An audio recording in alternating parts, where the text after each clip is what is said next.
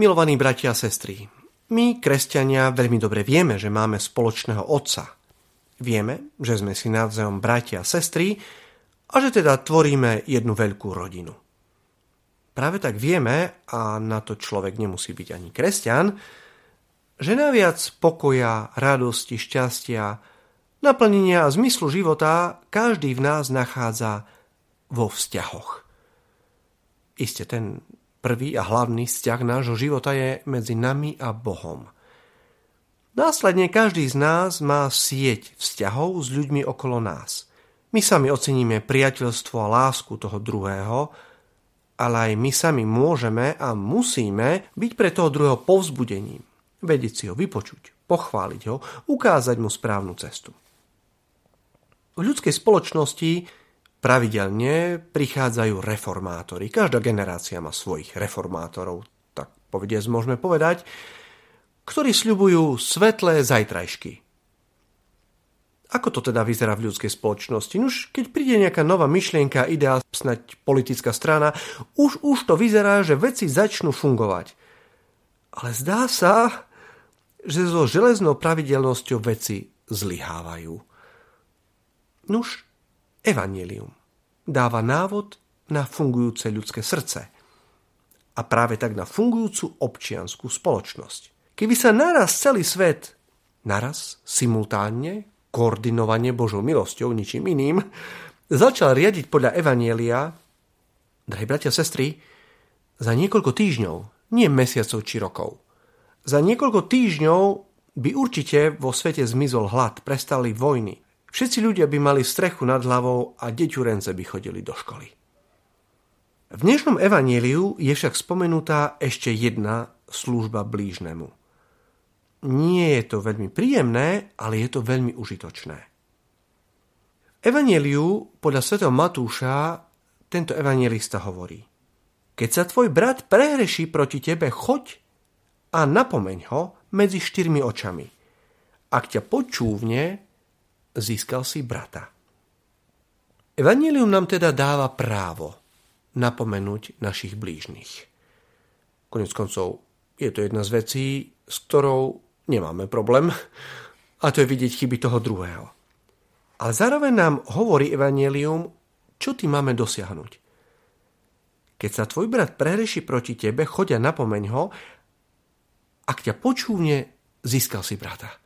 Naša snaha byť službou pre toho druhého tým, že mu poukážeme, že má naviac, že to dokáže lepšie robiť, podľa Evanielia z nás má robiť ešte väčších priateľov.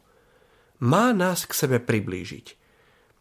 Ak náhodou máme nejakého známeho, príbuzného suseda či kolegu, ktorý nám dokáže slušne, kultivovane a s láskou povedať, čo dokážeme robiť lepšie, kde sú naše slabiny. Drahí bratia a sestry, ďakujeme Pánu Bohu, že máme takého človeka v našom živote. Nie je to však jednoduché. A dnešné evanílium dokonca explicitne hovorí, kde máme začať. Povedzme to veľmi jasne. Najprv si máme pozametať pred našim vlastným prahom. Konec koncov, ak si každý pozametá pred svojim vlastným prahom, môžeme si byť istí, že celá ulica bude čistá. Kritizovať našich blížných nám teda ide celkom dobre. Musíme sa však naučiť v prvom rade si pozametať pred vlastným prahom. Konec koncov, keď prídeme pred nebeskú bránu, vôbec nebude reč o tých druhých, ale o tom, čo my sme urobili. Aké slova teda používa dnešné evanielium? Môže viesť slepý slepého? Nepadnú obaja do jamy? A teraz prichádza s veľmi silným obrazom, ktorý je známy aj v civilnej spoločnosti. Prečo vidíš smietku v oku svojho brata a vo vlastnom oku brvno nezbadáš? Pokrytec. Vyhod najprv brvno zo svojho oka. Potom budeš lepšie vidieť a budeš môcť vybrať smietku, čo je v oku tvojho brata. Veľmi dobre vieme, že Evangelium bolo napísané v starovekej gréčtine v kojné, a tak sa môžeme zastaviť pri jednom slove, ktoré použil pán Ježiš. Pokrytec. Slovo pokrytec pochádza z gréckého slova hypokrites. Hypokritos. Čo neznamená nič iné ako označenie herca. Toho, kto hrá, kto sa predváza, kto nie je autentický, kto sa vydáva za niekoho iného.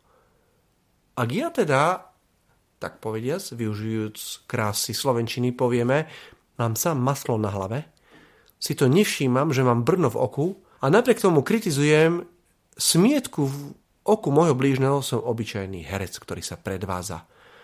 Aj slovenčina používa zvrat, že niekto hrá divadlo. Nie som autentický. Ak už sme teda išli do starovekého Grécka, pripomeňme si, že v starovekom chráme v Delfách je známy nápis No auton. Poznaj sám seba. Najprv spoznaj sám seba. V tomto duchu vyučoval aj filozof Sokrates. Najprv máme poznať naše vlastné limity, naše vlastné nedokonalosti, naše vlastné hriechy, pretože o tie sa máme v prvom rade postarať. S tými máme začať. A potom sa nám bude lepšie hovoriť aj o chybách tých druhých. Existuje jeden veľmi pekný príbeh, páči sa mi, je v ňom veľké zrnko múdrosti, aj vždy užitočný humor. Hovorí o starom námorníkovi, ktorý celý život fajčil. Býval vo svojej prefajčenej kajute a mal tam so sebou papagája. Počase tento papagáj začal chrčať a kašľať. Keďže tento námorník mal veľmi rád svojho papagája, tak ho zobral k zverolekárovi, ktorý ho prezrel. Prezrel ho, venoval mu svoj čas a počase sa pozrel na námorníka a hovorí, mám pre vás dobrú správu. Váš papagáj je úplne zdravý. On len opakuje po vás. Keď chrčíte vy, začne chrčať aj on. Keď kašlete vy, začne kašleť aj on. Váš papagáj nepotrebuje žiadneho lekára. Lekára potrebujete vy. Myslím, že to nádherne, humorne, ale veľmi trefne vyjadruje aj obraz, ktorý nám prináša sám pán Ježiš. Máme najprv vyhodiť brvno zo svojho oka a potom lepšie budeme vidieť smietku v oku nášho blížneho. Pán Ježiš nazýva pokritectvo ako akési naše pseudonáboženstvo. Teda sná za každú cenu robiť dobrých tých druhých. To nie je hlavný zmysel nášho života na tejto zemi. Skutočné náboženstvo je snaha urobiť lepšieho seba samého. To je to, čo sa počíta, to, čo je pre nás najdôležitejšie, to, s čím máme začať a čo jediné máme skutočne aj v našich rukách. Amen.